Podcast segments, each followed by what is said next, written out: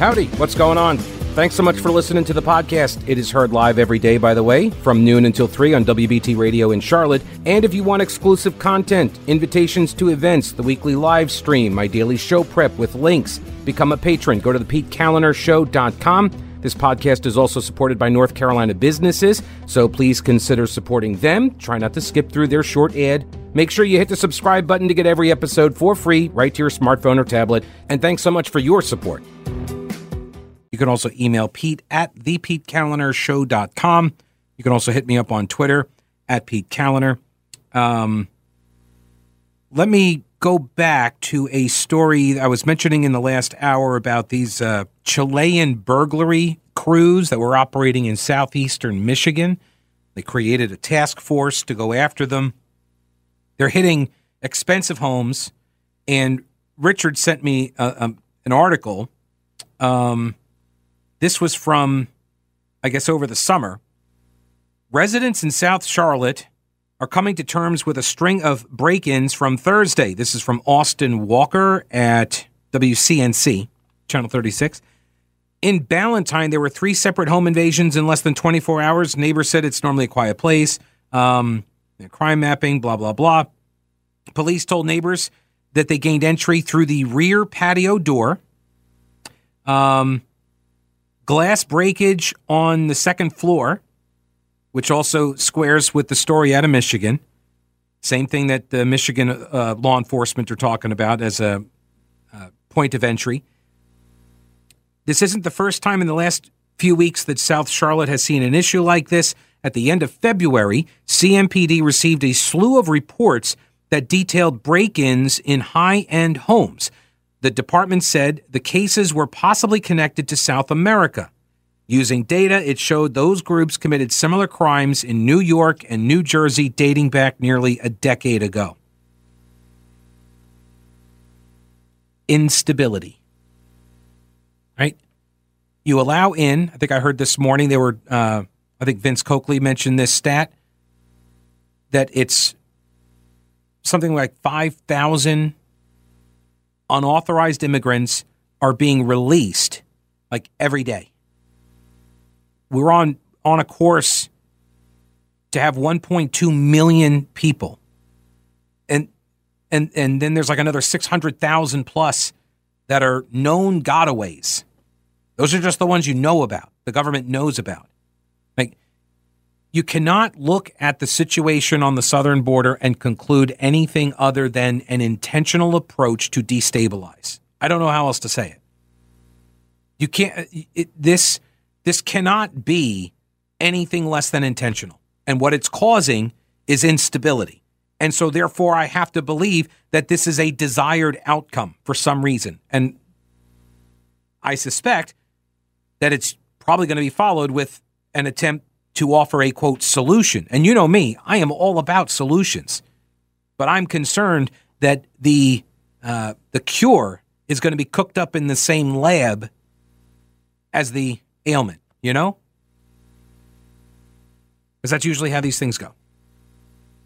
Uh, I got some messages here. This is from uh, John, who's talking about the uh, the the defeat of Sheila Jackson Lee in the Houston mayoral primary or uh, general election runoff that occurred Saturday. She lost to a guy named Whitmire, um, who ran on a you know tough on crime campaign platform. John says my favorite Sheila Jackson Lee story was that she was visiting NASA in Houston, and they were showing her the Mars rover satellite feed, and she asked them if they could drive it past where the American flag was planted by the Apollo crew.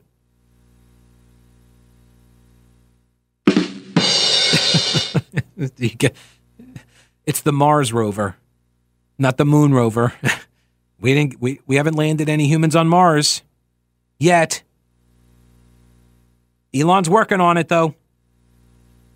Bob wants to know if this guy, uh, uh, one of the guys quoted in this uh, in this New York magazine piece, Meyerson. Is Meyerson an idiot or political hack masquerading as a consumer reporter? Uh, yes, that's the answer. Yes. Why not both? DL says a friend of ours was in Lowe's a couple of weeks ago, saw a bunch of Latino men walk in and steal several $500 drills. Everybody saw them doing it, but nobody could say a word or do a thing. Right? Well, this is the problem. This is why they're locking everything up, is because the corporations have as policy that their employees shall not engage.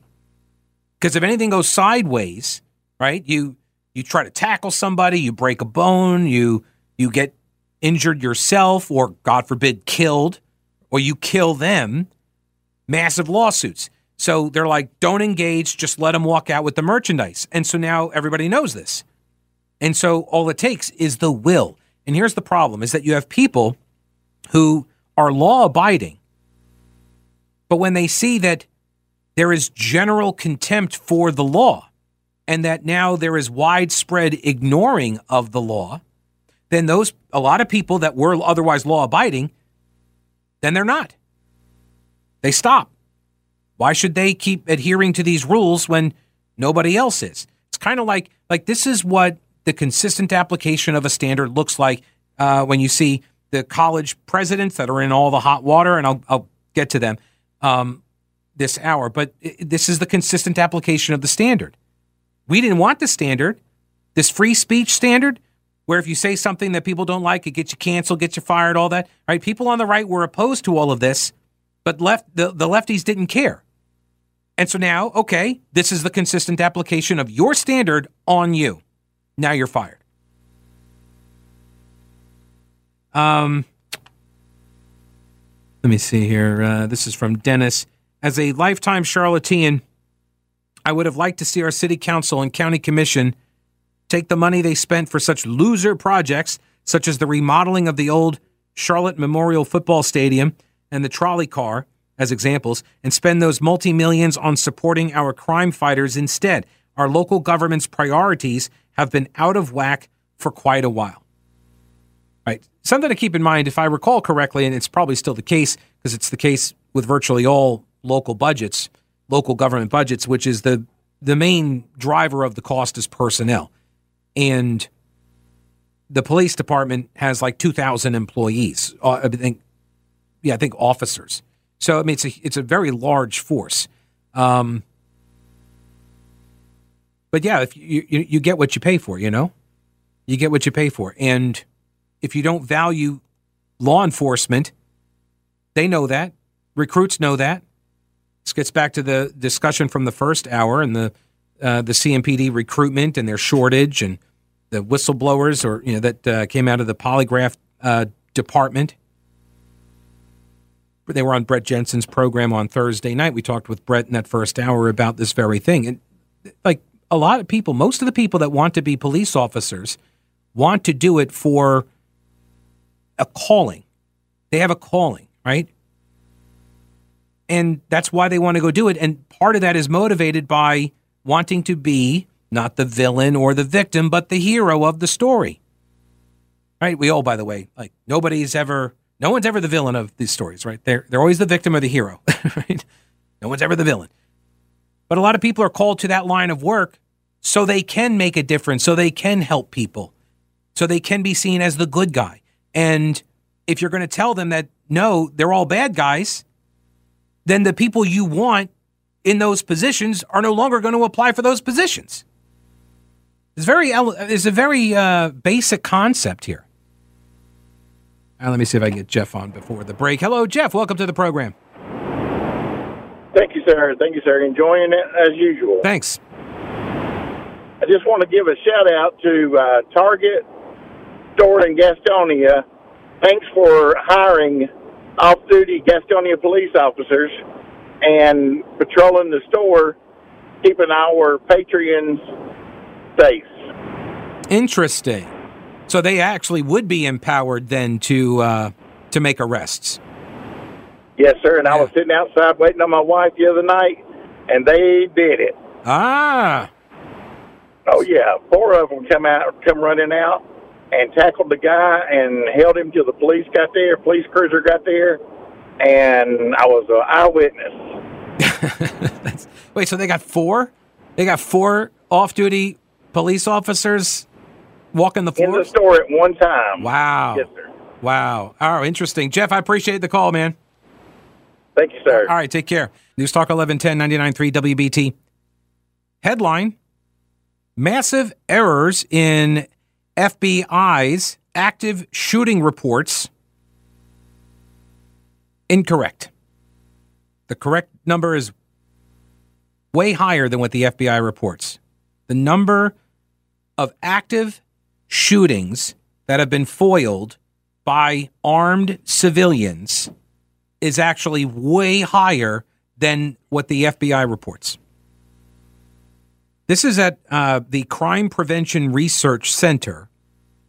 Uh, and I believe these are the folks affiliated, uh, John Lott, Dr. John Lott, More Guns, Less Crime author. Um, I think this is what the, the, the center that he's uh, started or leads or is in some way affiliated with it at the very least. The website is crimeresearch.org. This was a very, very, very lengthy article and very dense with a lot of data points. I'm not going to go over all of the numbers because reading numbers on radio generally not great. So let me give you the high points.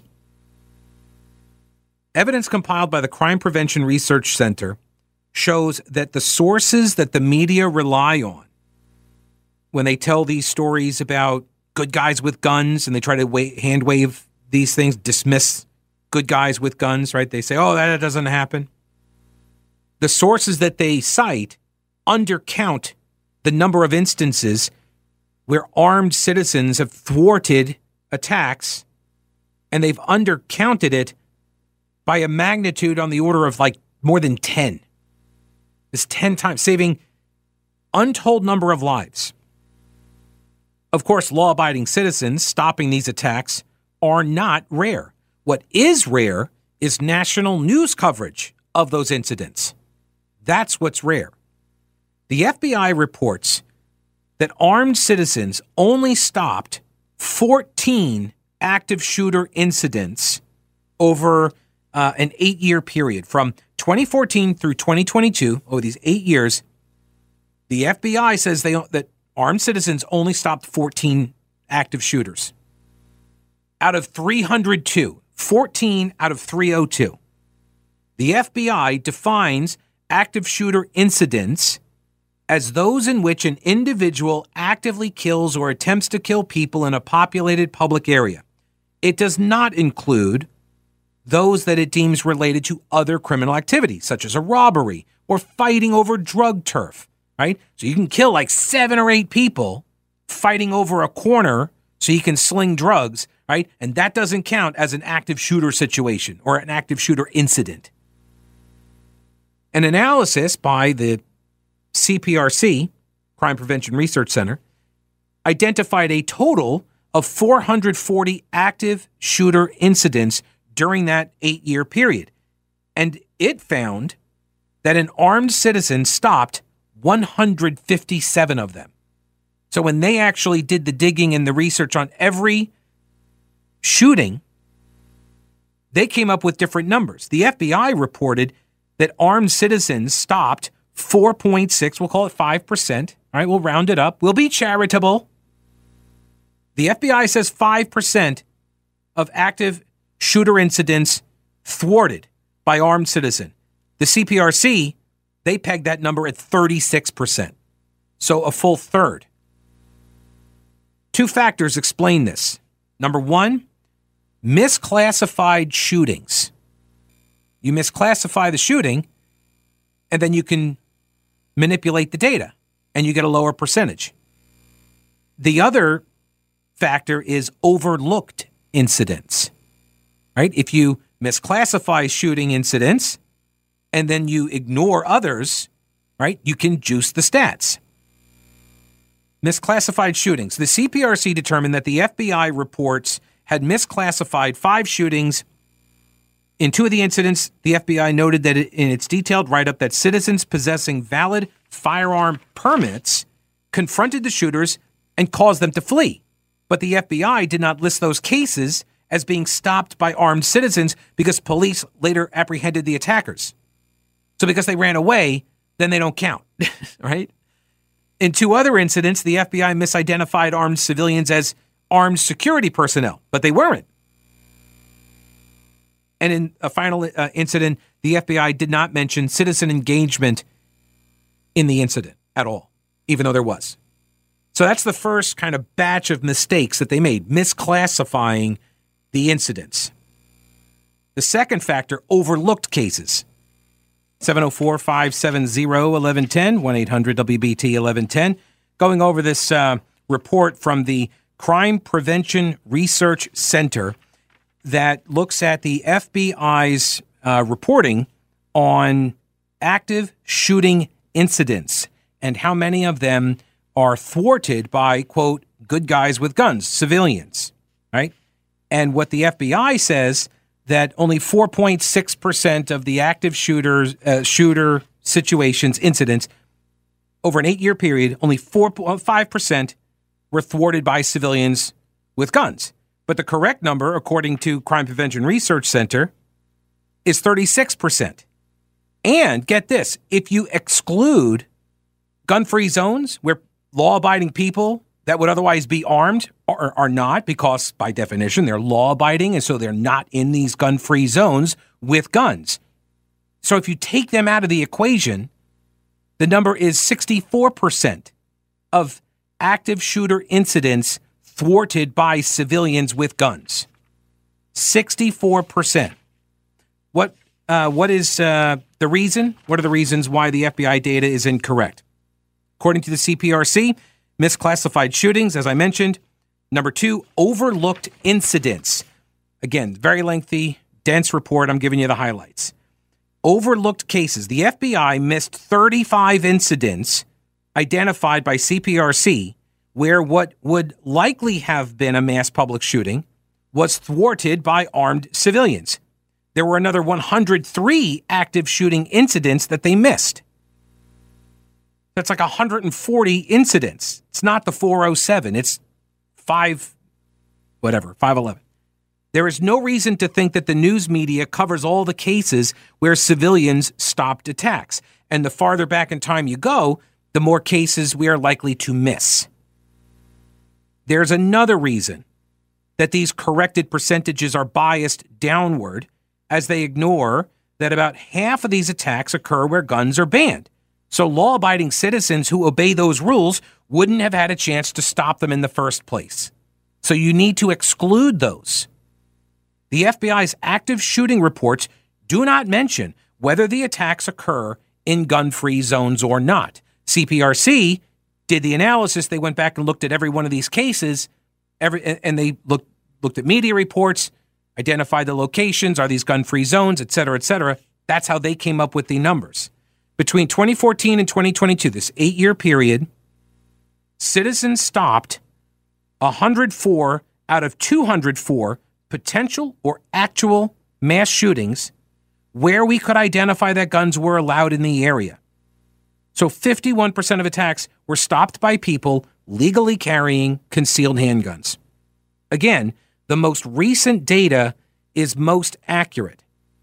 And so for 2022 alone, 64% of the attacks were stopped in areas where people were clearly allowed to carry concealed.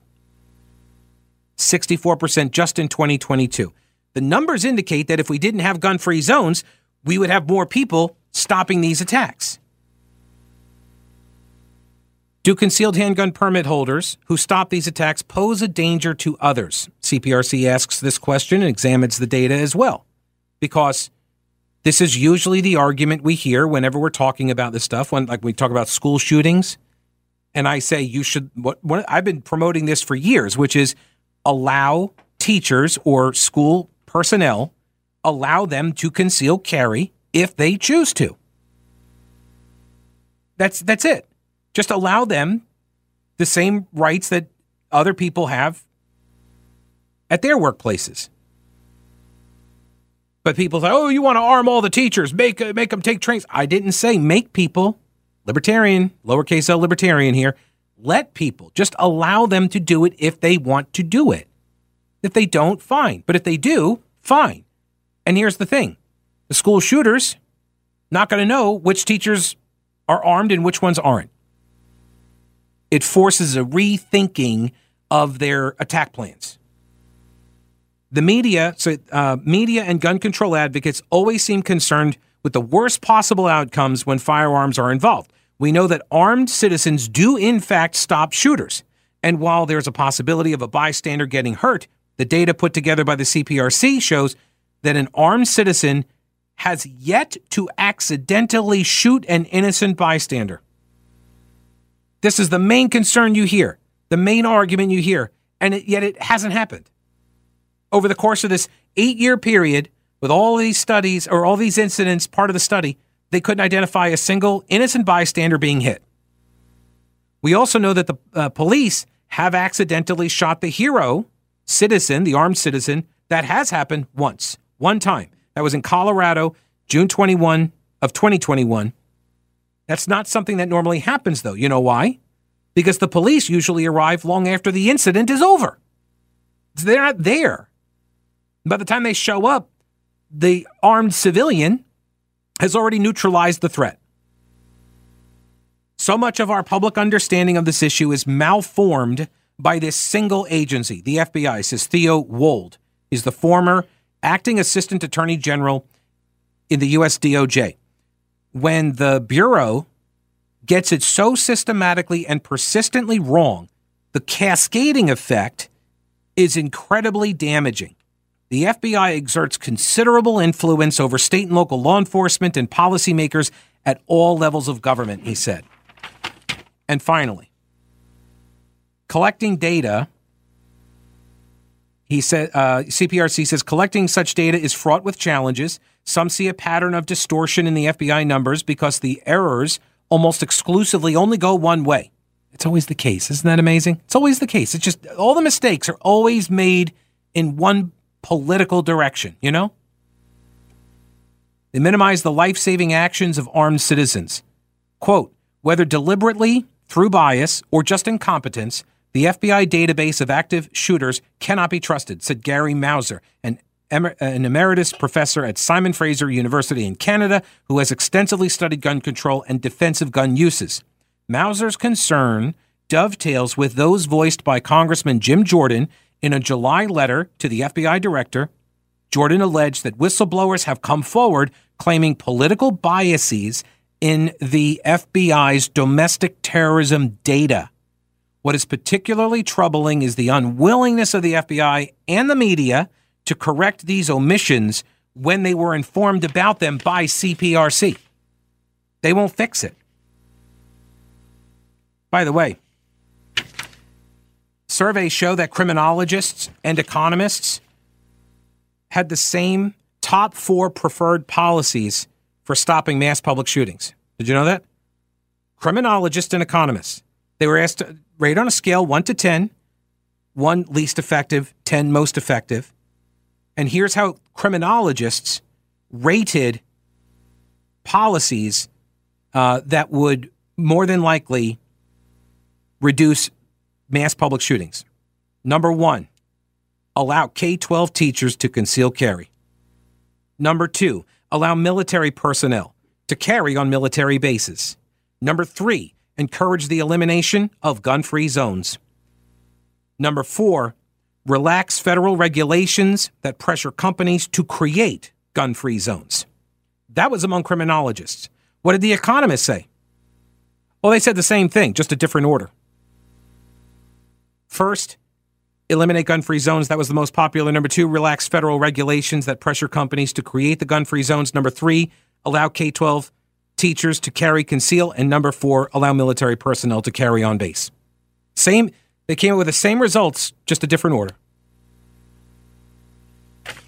You can find this research at crimeresearch.org. All right, do the current world events have you wondering whether we are teetering on the edge of catastrophe? Are you concerned it's going to reach our shores? Okay, so what are you doing about your concerns? Let me help.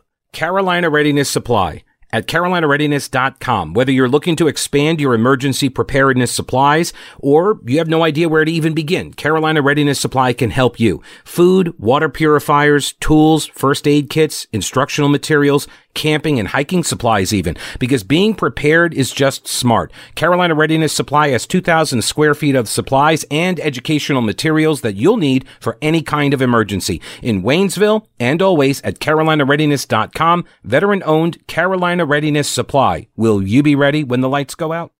Maybe I should invest in one of those magic eight balls because I was on with uh, Brett Winterble every Friday. We do the Friday Hangover. I stick around for an extra segment uh, when Brett's show starts at three. And on Friday, I said I don't think any of these college professors are going to get fired. I just have no confidence that that there would be any kind of uh, punishment for their train wreck of a performance. And, and one of them, the MIT president, she's already been backed by her board, so she's not going anywhere. But the head of University of Pennsylvania, Elizabeth Magill, Liz Magill, she resigned on Saturday. New York Times reports four days after her testimony at a congressional hearing in which she seemed to evade the question of whether students who called for the genocide of Jews should be disciplined. The announcement in an email sent to the Penn community from Scott Bok, the chairman of the Board of Trustees, followed months of intense pressure from Jewish students, alumni, and donors who claimed that she had not taken their concerns about anti Semitism on campus seriously. So, uh, John Sexton at hotair.com he says that the pressure on Magill to resign started well before her congressional testimony, which I did not know. That still would not have changed my prediction. This is all right. So here, here's a little, here's something to go go by. If I make a prediction, you should bank on the opposite happening. I predict that the Panthers will lose every game for the rest of the season. I'm just want to go. I want to go on record right now. Say that they're going to lose the remaining four games. See, but it's like, it, but it, it's almost as if See, now that I said that, and I know I'm saying it in order to get the inverse to happen, like then, like the universe knows that too, and so then it it will make me right on that prediction. I don't know. It's almost like my predictions kind of sink or swim on their own. Anyway, um, it began months ago after the school hosted the Palestine Writes Literature Festival. That featured a bunch of openly anti Semitic figures, including Roger Waters. Since then, major donors like Jon Huntsman and Dick Wolf, the creator of Law and Order, have withdrawn donations and demanded Magill resign. The congressional testimony just added fuel to that already existing fire, including the withdrawal of another $100 million gift by wealthy alum Ross Stevens and a vote of no confidence from the board of Wharton, the business school. She will reportedly remain on as interim president until her replacement is selected. And I think I heard also that she gets to keep like a tenured professorship or something at the school. So she's not she's not going to be president anymore. Oh, and then there, I saw the president of Harvard, who is also on the hot seat for her terrible performance. Christopher Rufo just published a report today that says her her dissertation was plagiarized. And he provided side by side examples of the academic work that she ripped off. That might do her in. See, that's not, that's not a prediction. I'm not I'm not making a prediction there. I'm just saying that could. It's possible. The problem here was not Magill's support for free speech. It was the fact that these schools don't apply the rules evenly or at all when the speech in question is something that the left dislikes, right? In other words, the real problem wasn't what the president said, it was that they were all lying when they said it. Would anything have changed if Magill had been allowed to hang on? He says, My guess is no. These progressive schools are always going to be run by people who coddle the left and punish the right because that's the culture they come from. Until we have a university president who defends free speech when really offensive things are said about other minority groups on campus, then the decision to cling to it in this instance will always ring very hollow. The best outcome here would be free speech, meaning free of any fear of punishment for everybody. The worst outcome, maximal free speech for the left and minimal free speech for the right. which is what we have on most campuses most of the time. What we seem to have collectively settled for is something in the middle, neither best nor worst case scenarios here. No one really has free speech, and everyone, even the school's president, can be punished if people on the other side get angry enough. It's not ideal, but it's closer to being fair. We'll see you tomorrow. Don't break anything while I'm gone.